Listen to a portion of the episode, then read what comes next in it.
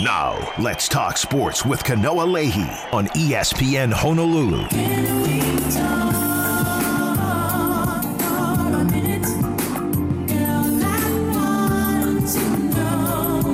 What's up, everybody? Welcome. It is the midweek edition of Let's Talk Sports. Kanoa Leahy here in the Paxa Studios in Honolulu, and we're doing a little switcheroony here because usually on Wednesdays, if everything goes according to plan, uh, we got Billy Hall of the Honolulu Star-Advertiser as my guest co-host today. Uh, but schedule conflicts and such have uh, led to a bit of a switch to where uh, Billy will be here on Friday, and that means that my Friday co-host, uh, per usual, uh, is now in the house here on on a Wednesday. Brian McInnis of Spectrum News. What's up, B-Mac? Man, the uh, cinematic universe of Let's Talk Sports has been totally upended, and all kinds of chaos is going to ensue. Yeah, I mean, it's it's like uh, Marvel and Sony trying to get like on the same page here uh, with all of the different plot lines and all of that stuff. But I appreciate you uh, being flexible enough to be able to uh, make a little bit of a switch in your schedule and plans here today uh, to uh, to be in studio. And a pretty good day for that, may I add, uh, because we're very excited. In uh, about fifteen minutes, we're going to be talking with uh, a very special guest, a three-time world champion in the N B A, a uh, Hall of Famer, Uh, and really one of the legends of the game for sure. And you can catch some of his analysis now in studio for Spectrum SportsNet's coverage of Laker basketball. James Worthy is going to be our guest here a little bit later on in the show. Man, what a treat. I know. You is got, this what I'm missing out on on Wednesdays? Yeah, Wednesdays are always loaded. I mean, it's just star-studded. Yeah, sorry about that, man. No, um, yeah, what what, uh, what are you sort of conjuring up as far as uh, questions uh, that you might want to ask of, of Mister Worthy? I mean, when the Lakers are involved, there's there's no shortage, good or bad. I mean, the, you know, there was that r- report from E S P N about LeBron getting at least exploratory trade talks with the Golden State Warriors, which would have been, you know, just an earth-shaking development. Even the fact that they had some pretty high-level discussions, you know, generated a lot of buzz. And, I mean, you got that. You got All-Star Weekend with its lackluster All-Star Game. I, I wonder if a guy from his era of the Showtime eighties would have something to say about, you know, the lack of competitiveness from some of the league's best players getting together. Uh, yeah, man, I'm excited to hear what he has on a whole host of topics. Yeah, what did you think about that LeBron uh, Warriors report where there was at least some high-level discussions? And, and we're saying discussions because it's one thing if uh, somebody from a front office calls another front office and is like, hey, um, is such and such available? And then it's like, nope, click, and right. Then that's the end of it. I'm sure that happens all the time. Mm-hmm. But this was a little bit different because apparently the call went to Genie Buss. It was actually Uh, A call between ownership groups uh, mm-hmm. of those franchises. Uh, and Genie Buss didn't just automatically shut it down. She actually went to LeBron's representatives uh, and Rich Paul and was like, um, you know, is, is, you know, sort of gave them, I think, a little bit of the Um, the the onus to uh, re- react or respond to that as opposed to just uh, outright uh, arbitrarily shutting it down. So uh, the fact that that door was cracked a little bit further open to me is pretty striking uh, under these circumstances. And uh, I'm not sure if that's, you know, Genie Buss just doing a solid for LeBron, like, hey, thanks for everything that you've done here in your time. And so I want to at least give you the privilege of being able to call a shot that might involve something like that. Uh, or if that's more just out of pure respect for LeBron being who he is, that um, any kind of decision, whether it's like, no, we don't want to trade you, or yes, we do want to trade you, is, hey, we got to present it to LeBron first and foremost. Yeah, so that, it was uh, after LeBron did his hourglass tweet. That's right, right that, yeah. That generated all kinds of, like, speculation. All about, heck broke loose, yeah. yeah and on on the heels of the Lakers, you know, not doing particularly well or basically playing five hundred ball, which is roughly where they've been all season long. Um, and, yeah, my understanding from the report uh, first put out by E S P N was uh, Genie Buss said, hey, you guys are welcome to talk to LeBron's camp directly, right? Yeah. Like, feel them out, and then we'll have a discussion maybe. Or yeah, so it's really interesting. Yeah, and then ult- ultimately it was a situation where they said that they were not interested in uh, enacting any kind of trade. Uh, but that was uh, really F- uh, fascinating just from the standpoint of you never hear that, right? right. You never hear about players on that level. Mm-hmm. uh, LeBron has moved around between a lot of teams, obviously, uh, but it always has been uh, upon his decision-making. It has always been up to him. He has been the initiator of any kind of change in his career course. Right. Uh, and to think of, at this stage of their careers, the possible teaming up of Steph Curry and LeBron, um, you know, I, I guess Draymond Green was also involved a little bit in this, just trying to create like a little momentum and, and plant the seed of the idea. A la when he, uh, after losing to LeBron in the N B A Finals, called up his boy K D and was like, hey, let's make this happen. Why don't you come over here and play with us? So uh, Draymond always trying to pull some of those strings. But uh, what do you think that would have looked like? LeBron and Steph Curry on the same team? That seems like uh, that would be uh, obviously a juggernaut type of situation. For sure. And, and it, of course, would require both of them to uh, remain healthy uh, for the rest of the year. You know, both have been... had their run-ins with various injury woes in the last couple years of their careers. So uh, I imagine the Warriors would have had to send back quite the uh, enticing package to make it happen. I mean, does Clay, you know, make his way to be uh, a, a Laker, you yeah. know, in the footsteps of his father, Michael Thompson, being a Laker yeah. at one t- point in time? I mean... Uh, you know, Draymond obviously would probably be looking to stay put. I, I think he would be trying to stay put, but I mean, you'd you'd have to figure it would be like a wholesale, like Kuminga and yeah. all of these other young pieces that have shown some promise.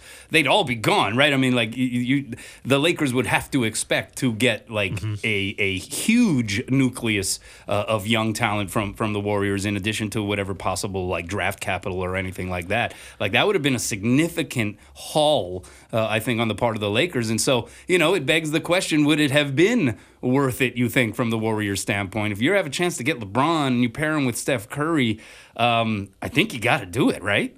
I would, Even at this stage I of LeBron's so. career. Yeah, uh, and it would it would have gone down as, as you know, one of the seminal trades dead, uh, trade deadline deals in league history. Yeah, uh, it's. I mean, we're playing the what-if game here, but, you know... We can, we can, you know, go there, right? Yeah, we can fantasize a little bit on what could have been. Uh, I mean, it was reported, so it's uh, it's now fair game and fodder. eight oh eight, two nine six, one four two zero, the number to call. You can also text in at that number via the Zephyr Insurance text line. Again, we're going to be talking with James Worthy, three-time N B A champ and Hall of Famer, uh, in just a little bit. Uh, but there are some other N B A news, since we're sort of in that realm here to start the show, uh, where K D, Kevin Durant, speaking of K D, uh, he as well as uh, his head coach, Frank Vogel, have responded to some comments made by Charles Barkley. K D and Charles, they yeah. uh, have definitely been a little bit of the uh, the uh, love Locker to hate, heads, yeah, yes. love to hate one another kind of relationships, um, and so oil and water type of stuff here.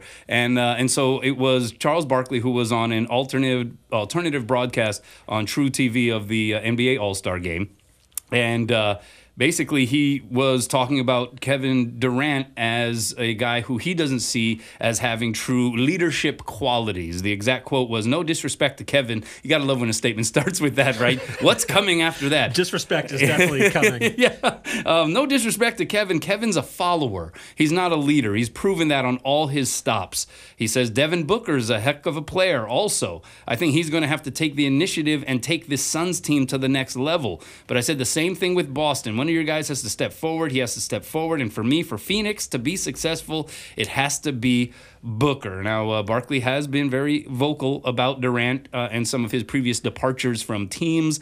Uh, I think one of the phrases that he used was uh, Kevin Durant's not a bus driver. Correct. He's a he bus rider. He does not drive the bus. That's right. That's right. And uh, it, each of these iterations of comments made by Charles Barkley, uh, K D has bristled significantly, whether commenting back on social media or in this case, Uh, in what was a wide-ranging interview for Boardroom. It's a platform that's actually owned by Kevin Durant. He was uh, asked by his agent uh, about Barkley's recent comments uh, and his image in the league. And he says, I don't feel like I want to, he says, I don't feel like I want people to call me a leader, But I also don't want people to say that I'm not one either, because they don't see what goes on behind the scenes of what I talk about or my intentions or relationships that I've built with my teammates and my support staff. Uh, and so he is admitting that maybe, you know, that's not the image that he puts forward. He's more of a lead by example guy, and that's what Frank Vogel said as well. He says he leads by example. He speaks up when he needs to. Not every player is going to be a rah-rah type. Every player leads in their own way. You have to lead within your personality. Uh, and Vogel went on to say, I learned that as a coach a long time ago, that I can't come in and try to be Rick Pitino, not that you really want to be these days, as much as he inspired me to get into coaching. Our personalities are just different. What do you make of uh, sort of this little back and forth?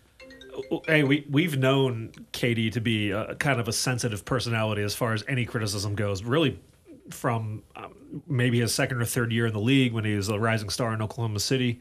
Uh, so, you know, and, and Charles does not pull his punches. I mean, he speaks his mind, um, not only about Kevin Durant, on a whole range of guys in the league. So, I mean, when you got those two factors there, just kind of Katie's inherent sensitivity and, and Bark Barkley's, you know, uh, just lack of filter, uh, it, it's not surprising these guys are going to continue to, y- y- I would love to see them in studio together, just kind of like, you know, hash it out. Yeah. And um, it would be so entertaining. But uh, I, I've never been a real fan of K D in, in terms of his just inability to kind of let some of this stuff go. And then he overanalyzes it and has his Twitter burner accounts, and um, that was in the past. You assume he doesn't have any more. Well, who knows? Yeah, but, who knows? Um, it's it's just I, I'm a Barkley, you know, fan of what he kind of just has done in his career, and the the stage, the the uh, platform he has in his uh, outsized role as a basketball analyst. That, you know, I tend to kind of listen to what he has to say. Sure. Do you think that he actually has uh, some semblance of of accuracy here in his depiction of Kevin Durant? There's a little bit of yeah. self-awareness here mm-hmm. on the part of K D, maybe beyond what uh, I would have expected uh, right. on the front end of something like this. He said, I'm not as charismatic as my peers. I don't have a personality that's fit for T V like my peers. You've got to sell what you're doing as well, and I haven't sold it enough. I don't feel like I need to. I don't feel like I need people to call me a leader, but I also don't Don't feel like I want people to say that I'm not one either. There's a little bit of self-awareness, self-awareness there, yeah. yeah and but, I give him credit for that. Uh, but um, so is that enough of an admission on his part that it further justifies Charles Barkley's opinion here, you think, on this? Yeah, I, I guess in a roundabout way, I would say so. Um, you know, it, you can be great. I mean, Kevin Durant is arguably one of the greatest players in N B A history, a, a top ten guy, if you want to make that argument. Um, you know, a couple of titles, albeit with the Golden State Warriors, who were pretty stacked. Yeah, they were stacked. Uh, yeah, yeah. To say the least. Um, so I know he's been chasing that championship as like the lead guy for, for his last couple stops now. You know, he's got the ill-fated run with uh, the Brooklyn Nets. Mm-hmm. Uh, you know, not entirely his fault, I think, the way that kind of fell apart when you're talking about James Harden and, and Kyrie Irving, two other Uh, you know, guys who are pretty shaky in terms mm-hmm. of their reliability. Um, and now he's chasing the same thing in Phoenix with his new big three with uh, Bradley Beal and, and Devin Booker. So if he got that as, as you know, either the, the lead guy or at least co-lead guy with Devin Booker, I think that would do a lot to assuage some of the criticism, you know, that, that's been uh, directed his way. But in terms of, you know, personality-wise, the guy you want front and center as, like, your franchise guy, I, yeah, I'm just not convinced that he's that guy. Yeah, you know, I think he, it seems like he expected upon winning those two championships with the Warriors that there would be this adulation for him that right. wasn't quite there. It didn't quite materialize. Uh, I think he was looking at LeBron, for instance, saying, hey, look, he left to Miami and, and got with the big three over there, and they made a run, and everyone, at first, he was sort of a heel, but then he kind of turned babyface, and everyone loved him. Mm-hmm. Of course, I think that was further um, helped along by the fact that he went back to Cleveland and made right there with that town and, and that franchise by winning a championship. But uh, I think what the difference was, um, and maybe it shouldn't have looked this way, uh, depending on how you want to judge LeBron's finals performance that first year, but uh, it didn't look that easy for the Miami Heat. Right. Whereas with Golden State, it was so overwhelming. It just it tipped the scales to such a profound degree that it looked easy. And so I don't think people were ready to give Kevin Durant the kind of elevated um, yeah. credit. Right. And and certainly the, the the the kind of adulation that he was thinking was going to be on the other side of winning a championship. I think it's just pure optics uh, in many ways uh, as to why he's not um, looked upon in the same regard as a champion, even though he was a couple-time champion. And I would, to add to your point, I would say not only was there not adulation, it like went totally the other yeah. way, where he was just the focus of all the, the yeah. criticism of that, you know, of that dynasty, of any haters of Golden State could just gravitate towards him, like. Um, and I think he he definitely felt it and heard it. Yeah. Uh, upgrade your iron style with Kahala, the original Aloha shirt since nineteen thirty-six. Pick one up for yourself at one of Kahala's six stores island-wide or at kahala dot com. All right, we're going to take a break. When we come back, we're talking with multiple-time N B A champ and Hall of Famer James Worthy. You're listening to Let's Talk Sports.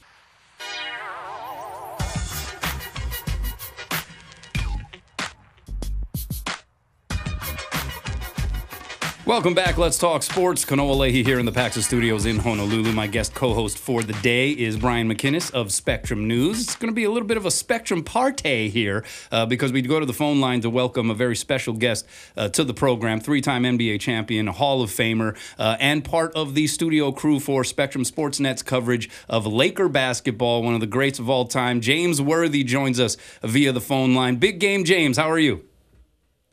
Pretty good. How's everyone? Oh, we're doing all right. Uh, very excited to be talking with you. A word is that you've been uh, enjoying the All-Star break uh, here in the islands. A little uh, Hawaii vacation and getaway for you, huh?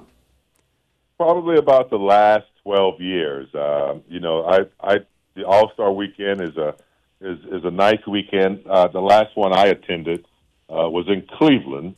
Uh, was doing the Top seventy-five weekend. It was snowing, uh, and it was very cold.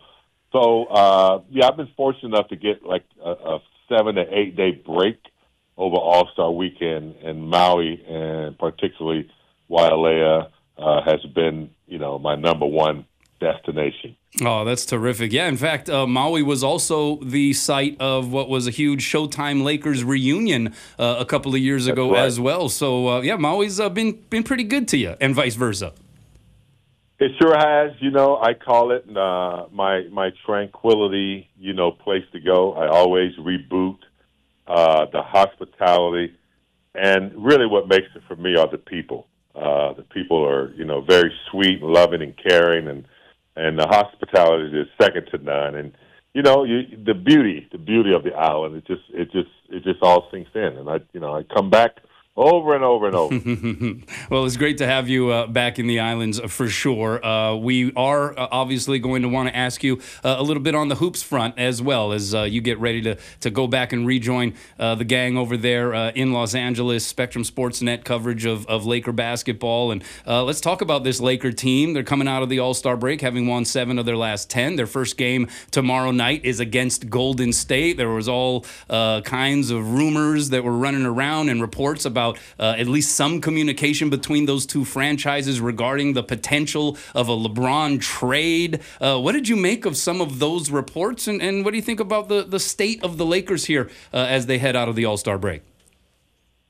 Well, the number one question, I I thought absolutely nothing uh, of the of the rumor. Um, you know, being around Rob Pelinka and and Genie Buss and, and, and Linda and Kurt Ramish, you know, I I'm, I know they're pretty, you know, pretty sure of, of where they are right now, and um, you know, at, at least till the season ends. I think LeBron wants to finish as a Laker, uh, so I don't think anything of trades. I'm, I'm an old fart. I don't think about trades until something happens. So uh, I, I I see LeBron wanting to retire as a Laker. Uh, I like the way the Lakers have been trending of late. Uh, unfortunately. Uh, they've had injuries like everybody else in the league, but they haven't been able to bounce uh, or find, you know, some kind of continuity. And I think of late, since Coach Ham started on a starting lineup, I think, you know, he's going to stick with that, and I think that's made the difference. Uh, it's a good defensive lineup with with Rui in the in the in the, in the lineup, and and guys kind of know their minutes. Um, you know, it's kind of hard to play ten minutes one night and twenty-five minutes the next night. So I think he's he's got his cohesiveness set, even though uh, I'm not really sure Vanderbilt's going to come back with that injury. Hmm. You know, it's going to take some time. We still waiting on Gabe. The one person I think we need to get back is uh, Christie, and I think he'll be back. And I think we can go from there. We just picked up uh, Spencer Wenditty. Uh, he's a really good, solid backup uh, point guard, pretty steady. So last year, after the Westbrook trade, they started to play their best basketball after the All-Star break. So hopefully they're starting to trend in that direction again. It, it's it, it's kind of disappointing that they're, they're where they are in the standings, but they still have a little bit of time to at least move up. So that, you know, they might be able to avoid the play-in, but at least move up uh, a couple slots.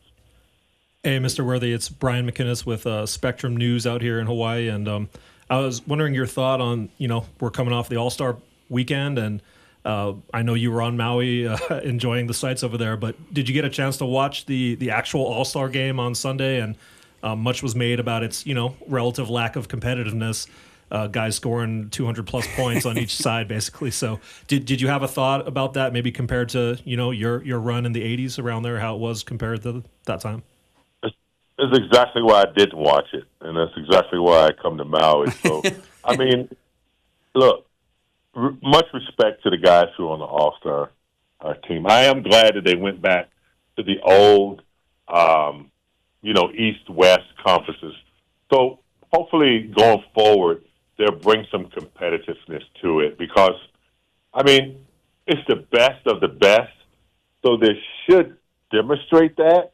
I mean, we can go find a pickup game anywhere in the park in New York City that rivals, you know, shooting from half court. And I don't mind that every now and then.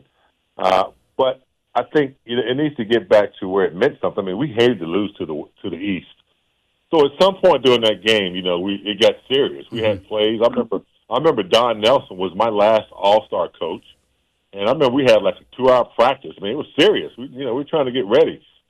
And so... Yeah, I, I hope it gets back to where the fans can appreciate it. Uh, otherwise, it, it kind of gets discombobulated, and, you know, it's just hard to watch. As And as a follow, um, do, do you, are there any ways that come to mind that, you know, maybe could incentivize the guys? I, you know, was tossed out there if there was some cash uh, for the winners or um, I know even like Larry Bird was trying to get the guys fired up leading into this All-Star game to – show a little more competitiveness. I don't. I guess that didn't work out. But any ideas how they might be able to, you know, get it back to that? Uh, you know, I don't know. I, I mean, I, you hate to have to throw cash at everything, uh, but it seems like that's what they respond to, even though they're making tons already. Uh, I don't know. I think it's got to be a conversation. You know, if Kobe were around, uh, you know, or Michael Jordan or Magic, or you know, they they just they just put it out there in the public. You know, and say, hey, we need to really clean this up. And, you know, it, it, it, it'd be a conversation amongst the players, really. And the elite players have to say, oh, look, guys, you know, look, it's the All-Star game. People are watching all over the world. Let's, you know, let's let's let's let's give it a let's give it a good shot and uh, and play hard. And, you know, and, and maybe mix it up. Maybe maybe have five, you know, stars and then have five you know, five most improved players or, you know, have five, uh, you know, guys who are like just Austin Reeves type players hmm. who played on the who played on the U S A team, have, you know, mix it up a little bit, you know. And so I, I know that takes away from all the elite players, but they just need to, they just need to, like, get it competitive again. We're talking with the great James Worthy. Yeah, at risk of sounding like, you know, uh, the, the old guy talking about the current generation, it does seem or feel like it's kind of a generational thing. Maybe it's like a Gen Z or millennial thing where uh, it just doesn't feel like they value the game itself as much. I think all these players very much value the idea of being recognized as all-stars, but once they get uh, on that floor All-Star Sunday, uh, it just doesn't feel like they are so in intent on putting on the show that it feels like for so many years and decades uh, the players were very intent on trying to show. Yeah, I mean, you know, look, I, I don't. I, it's a younger generation, and there, there are things that are, are changing that, you know, we just have to accept. You know, it's it's their league now. It's a three-point shot league. You know, it's uh, you know, it's load management league. Mm-hmm. It's, it's a lot of things uh, But, you know, it, our, our time is done. But the game, when I started watching the game, I was ten, eleven. I was watching Oscar Robertson, and at the time, Lou Alcindor, now known as Kareem Abdul-Jabbar. I was watching, like, Wes Unseld. And so when I got to the league in eighty-two, it hadn't changed. Yeah, we we gotten a little faster, and the game had gotten a little, you know, but it hadn't changed that much. And we didn't shoot the three ball that hmm. much. Kareem had one three-point shot his whole career, and he had the, the scoring title for, you know, thirty-nine years. You know, we had two guys that shot threes, uh, Cooper and Byron. You know, Pat Riley had a rule. You had to shoot over thirty-five percent to, to be able to shoot it. So it's just a different game now. Uh, you know, I, and, you know, I accept that, but the competitiveness of the game, the pride of the game, so many guys are coming out of school, out of high school, college. They, they go one-year college, hmm. and they don't get the drill work. They're not getting the work. Like, I always like to use Austin Reeves. He's undrafted, um, you know, went four years of college. He's done all the work. I, you know, Kareem Abdul-Jabbar had four years with John Wooden. Bill Walton, four years with John Wooden. Michael Jordan, James Worthy, three years with hmm. Dean Smith. So, so when you get the drill work, and you get it over and over till it's drilled in your head, you don't have to be taught. And so that's what they don't have time to do in the N B A. They don't have time to teach. Therefore, you know, they take away some of the physical play. They they shoot a lot of threes now. You know, you really can't you can't really breathe on guys. You know, it's going to be a foul. It's just different. You know, you get, you're watching videos, you know, ten-minute videos to see whether it was a foul or not. I mean, that's crazy. That would drive me nuts. But it's, you know, it's it's a different game. It's global. It's social media. It's it's different. So, you know, it's the way it is.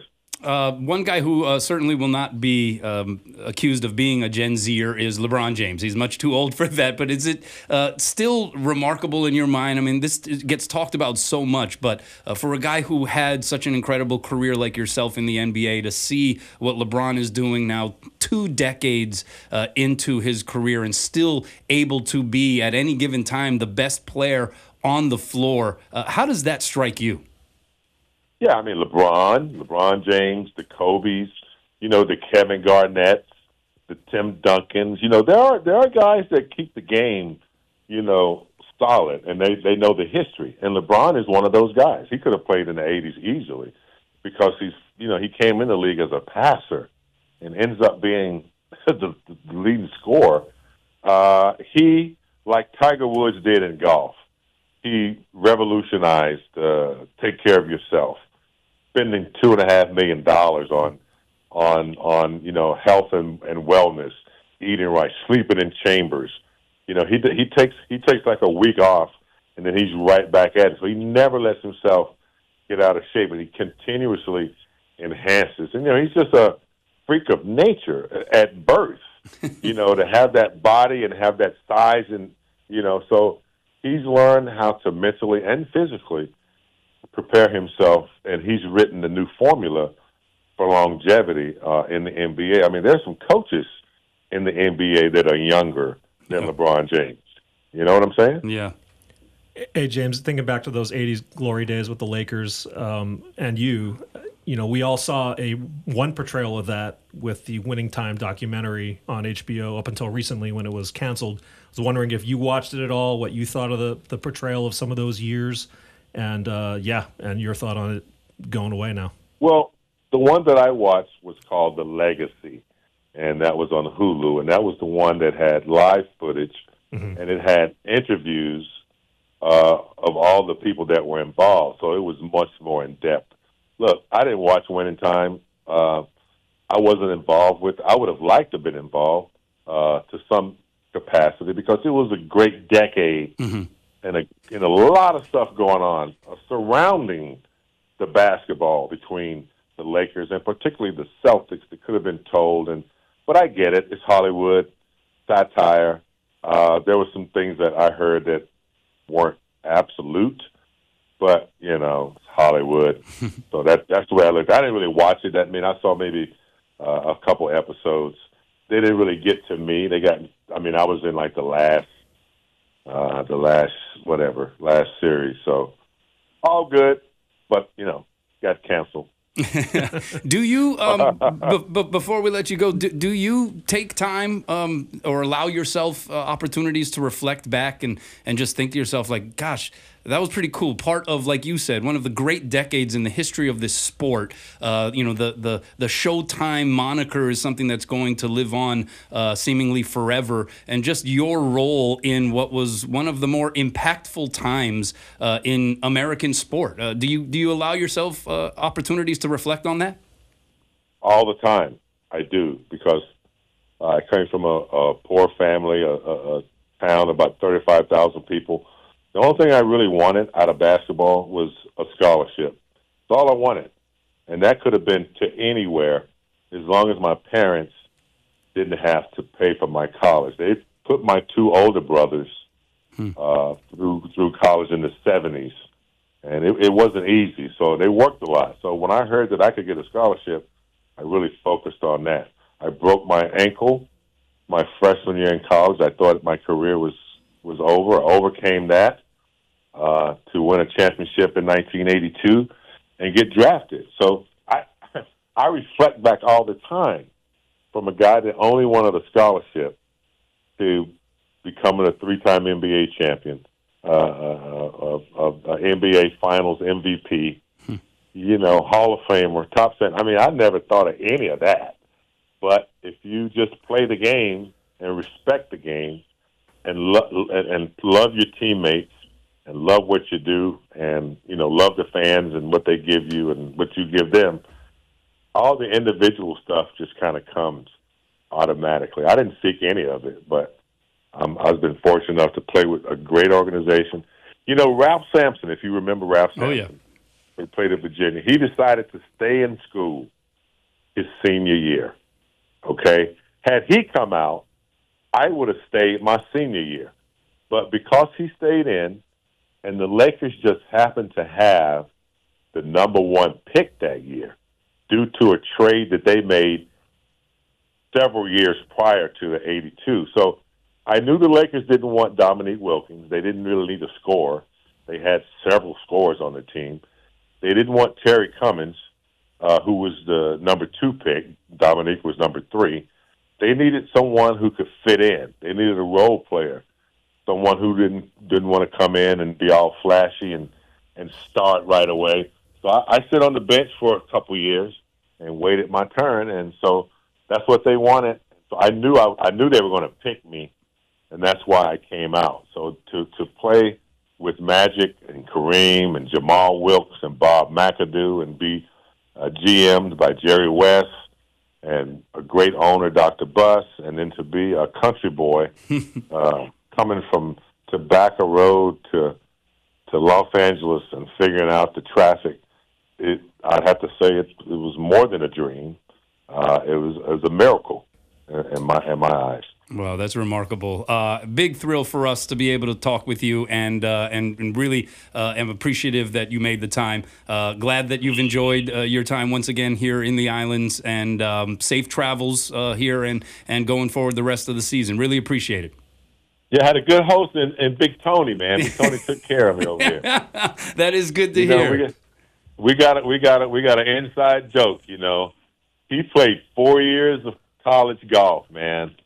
You, you you you tell him that when you see him. Say, man, James said that he played four years of college. It's a big inside joke. Okay. All right, guys. I, I will do that. Take care. Thank you. All right. You got it. All right, James Worthy talking about uh, Tony T, who is uh, uh, considered one of the uh, more um, impactful and important people on the island uh, of Maui, especially when it comes to uh, having fun on the golf course, that's for sure. So, uh, yeah, we'll pass on that inside joke. But James Worthy, how cool was that? Uh, and even the way awesome. he, he ended that, talking about his career, and I oh, never heard great. that Ralph Sampson story, yeah. uh, where basically he said, oh, he was, like, strategic about uh-huh. when to come out for the draft, knowing that he was going to go number one, uh, and had Ralph Sampson decided to enter the draft, he would have probably thought, no, I'll go maybe number one next year, and who knows where he would have gone, who knows uh, what would have uh, potentially happened. So, uh, yeah, that's a pretty remarkable story, and uh, that was a lot of fun.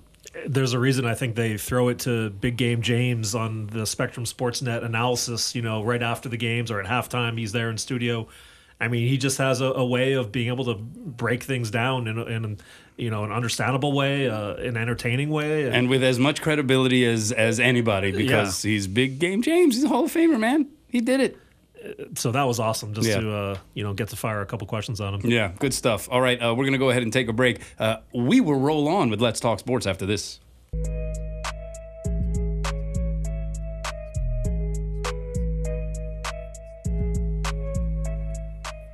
What's up, everybody? Hey, Let's Talk Sports is presented by Domino's Pizza of Hawaii. It is lunchtime, so get the current special right now. Order any three or more items from the Mix and Match menu for only eight ninety-nine each. Domino's, we deliver aloha. Big mahalo once again to James Worthy, Big Game James, for jumping on uh, the phone with us. Uh, that was pretty cool, and uh, leads us into another basketball discussion, because I still got my man Brian McInnis of Spectrum News. It was a whole Spectrum party. We had Spectrum Sports, Spectrum News, and Spectrum SportsNet all really represented here. here uh, on E S P N Honolulu. But um, let's get to some of the uh, basketball on the home front. Uh, you, of course, have a long time been covering uh, Rainbow Warrior basketball. Uh, they are entering what is a lean but important week, a one-game week where they will play Long Beach State on Saturday. Uh, Hawaii currently sits in sixth, sort of a three-way tie for sixth place with U C Santa Barbara, who they lost to on Saturday, mm-hmm. and U C Riverside. Uh, C S U N is one game better than that cluster, and then you have Long Beach State currently in fourth at nine and five. Hawaii, Riverside, and Santa Barbara are all seven and eight, uh, and so uh, C S U N kind of in that that middle range. Hawaii certainly looking to, if possible, play their way into leapfrogging C S U N. If they can get into fifth place, that is effectively a top four seeding position, because U C San Diego, which currently sits second at eleven and three behind U C Irvine's twelve and two, uh, U C San Diego still not eligible. eligible for the postseason tournament. So mm-hmm. uh, that's kind of the mission here at hand. Five games left, and Hawaii can make up a game uh, on Long Beach uh, with a victory here on Saturday. So this is a pretty big time and important game coming up for the Bows. It really is. And, you know, the, the bye on Thursday, their one game week uh, that they get twice during the conference season, comes at, I think, at a pretty good time, because you still have Javon McClanahan nursing the shoulder situation. Uh, there hasn't been, I don't think, a firm timetable on when he could come back, but you would imagine, hey, maybe with a full week of rest since their last game, or close to a full week, uh, going into Saturday, maybe there's a chance he could get back out there in some kind of reduced bench role, or at least further his recovery towards an appearance later in the conference season. As you mentioned, C S U N being kind of the swing team in that top four for tournament seeding purposes right now. They are one loss better than the Rainbow Warriors, uh, who are tied, as you said, with Santa Barbara and Riverside. So uh, they already know they do not have the tiebreaker against Santa Barbara, so they're going to have to be a game clear of the Gauchos in order to move above them for uh, the, that top four spot, which is, you know, as we've talked about in the past, so vital, because it it affords you a bye into the quarterfinal round or the second round, instead of having to play what would be four times in four days. So that's what the five through eight teams are going to have to do, and uh, right now Hawaii's in that range. Uh, with the remaining games after this week, uh, on the road, it's U C Davis and at U C Riverside, and then the last homestand the following week, March sixth and ninth. It's going to be a Wednesday-Saturday week. Uh, you have C S U N and Bakersfield. So uh, right now you have a Riverside team and a Bakersfield team that currently in the standings are below uh, Hawaii, mm-hmm. uh, and so or or tied or below Hawaii. And so um, the schedule lays out, I think, in a way where there is a clear path for Hawaii to, at the very least,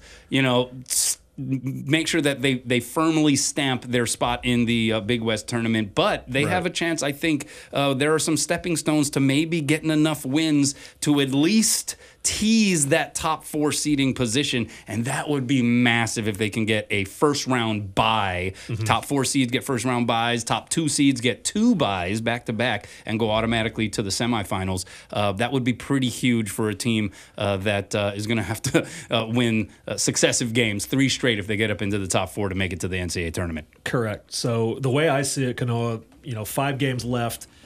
Five wins, you know, as tough an ask as that would be, if they go five and zero over the rest of the conference regular season, that would put them at twelve wins for the regular season, and I'm pretty sure that would be you're pretty safe getting a top four spot. If you're at four, if you go four and one over that same stretch and you get to eleven wins, it's going to be a little, you know, murky. Uh, three wins to get you at ten, I don't think that's going to be good enough for the top four. So. uh, this Long Beach game on Saturday is really looming large in that respect. It's, it's crazy, right? I mean, if you're U C San Diego, and we, we talked with their head coach when they came into town, and, uh, you know, he said, hey, look, we know and knew when we decided to make the transition from Division Two to Division One that this was the process, right? Four-year transition period. Uh, I, I, 'cause I asked him, do you, do you lament the fact that you uh, won't get an opportunity to play uh, for a Big West tournament championship, despite clearly being one of the best teams in the Big West throughout this regular season? Uh, and he said, hey, look, we knew what we were getting into, um, and, and so we're looking at next year. And he says, actually, frankly, you know, we've been building our team to try and be uh, our best form next year. It's just some things have happened a little bit faster uh, than what they were anticipating. But um, that's a, a fortunate Uh, scenario, certainly, for teams like Hawaii to not have to worry about one of those yeah. uh, squads that's uh, pretty much looking like they're going to sit in that uh, top three or four position here, uh, despite not being eligible for the postseason. Yeah, it really is uh, unfortunate for the Tritons that that's the timetable. That four years just seems like it's forever, and it's it just seems like a relic of another age. I yeah. think it's got to go. With but. all of the changes in college sports, right, and just everything, you know, the N C double A making all of these transfer, redshirting, rule changes on the fly. Yeah. Like the fact that this four-year uh, Division Two to Division One transition uh, has uh, held firm. Um, obviously, it's low on the priority uh, totem pole, but that said, like the fact that they have to wait this long uh, seems ridiculous, as a matter of fact.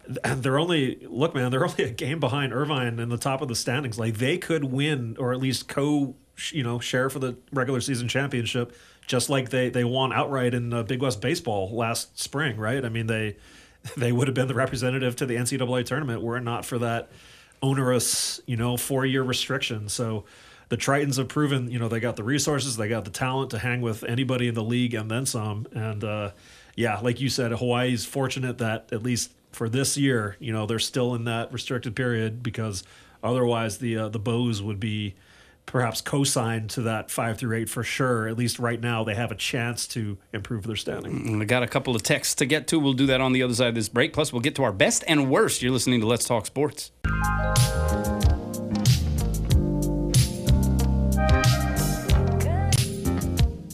What's up? Welcome back. Let's Talk Sports. Kanoa Leahy here in the Paxa Studios in Honolulu. Brian McInnis of Spectrum News is my guest uh, co-host. A couple of uh, texts to get to here before we get to our best and our worst.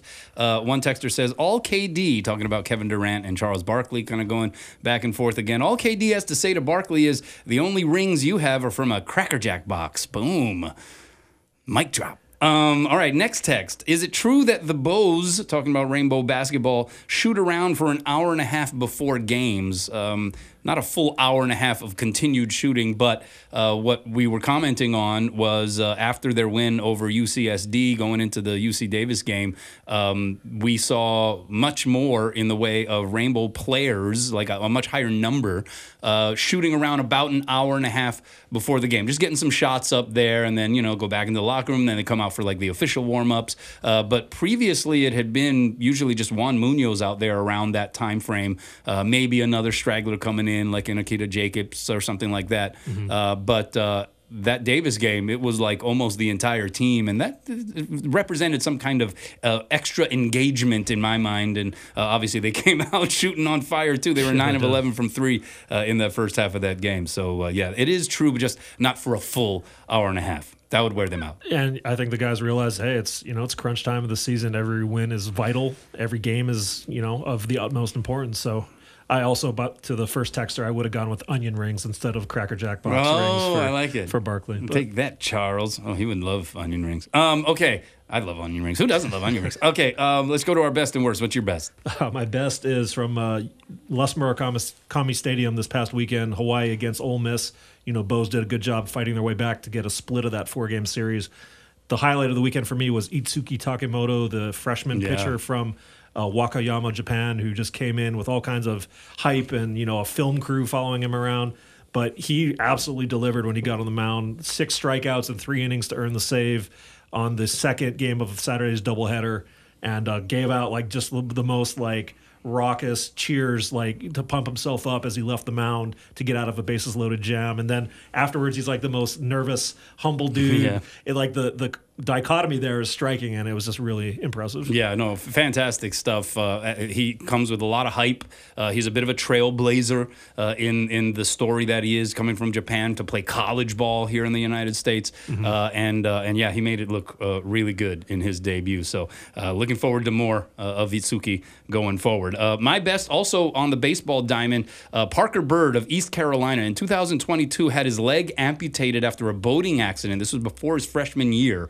Had to have twenty-two surgeries within the span of forty-five days. He has been rehabbing ever since. And then this past weekend against Rider University, he made his debut with East Carolina and became the first Division I baseball player to play with a prosthetic leg. It was an amazing wow. moment, very special moment, and certainly deserving uh, of a shout out on the best category. No, that's awesome. I, yeah. I hadn't heard that one. Yeah, no, it's, it's an incredible story. Uh, all right, we flip it over to the worst. What's your worst? Uh, my worst is uh, a couple days ago, or, or over the weekend, I think, uh, Texas A and M Commerce and Incarnate Word, uh, Southland Conference basketball for, for the diehard hoopsters out there.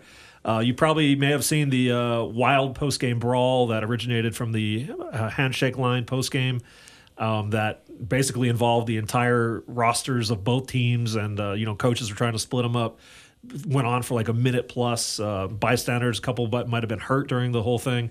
Anyway, eight guys suspended, four from each team, uh, handed down by the Southland Conference today. Oh, man, yeah, that was that was ugly, and it like continued, like lasted long. Like it, it, yeah. you know, when it looked like it was calming down, then all of a sudden it f- sparked back up again. Yeah, that was uh, one of the nastier brawls that you'll see post game in college basketball. Uh, all right, my worst. Uh, this has been a bit of a storyline here the last couple of weeks. Uh, the new uniforms for Major League Baseball, uh, designed by Nike, but the company has outsourced the production of the garments to Fanatics, and there have been a lot of complaints about the new fabric. They're saying that they're stretchier, blah, blah, blah. Uh, but now that we are seeing some clips and media day coverage of Major League Baseball players at spring training and whatnot, uh, there's one problem. The pants are see-through. Like, you can see through them. Um, it's, it's going to create uh, some awkward situations uh, if nobody wears, you know, underwear. That's going to be a that's going to be an issue. All right. Hey, what a note to end on. Wow. Uh, big game James to see-through baseball pants. That's how we do it here on Let's Talk Sports. We'll see you tomorrow, everybody. Thanks, B-Mac.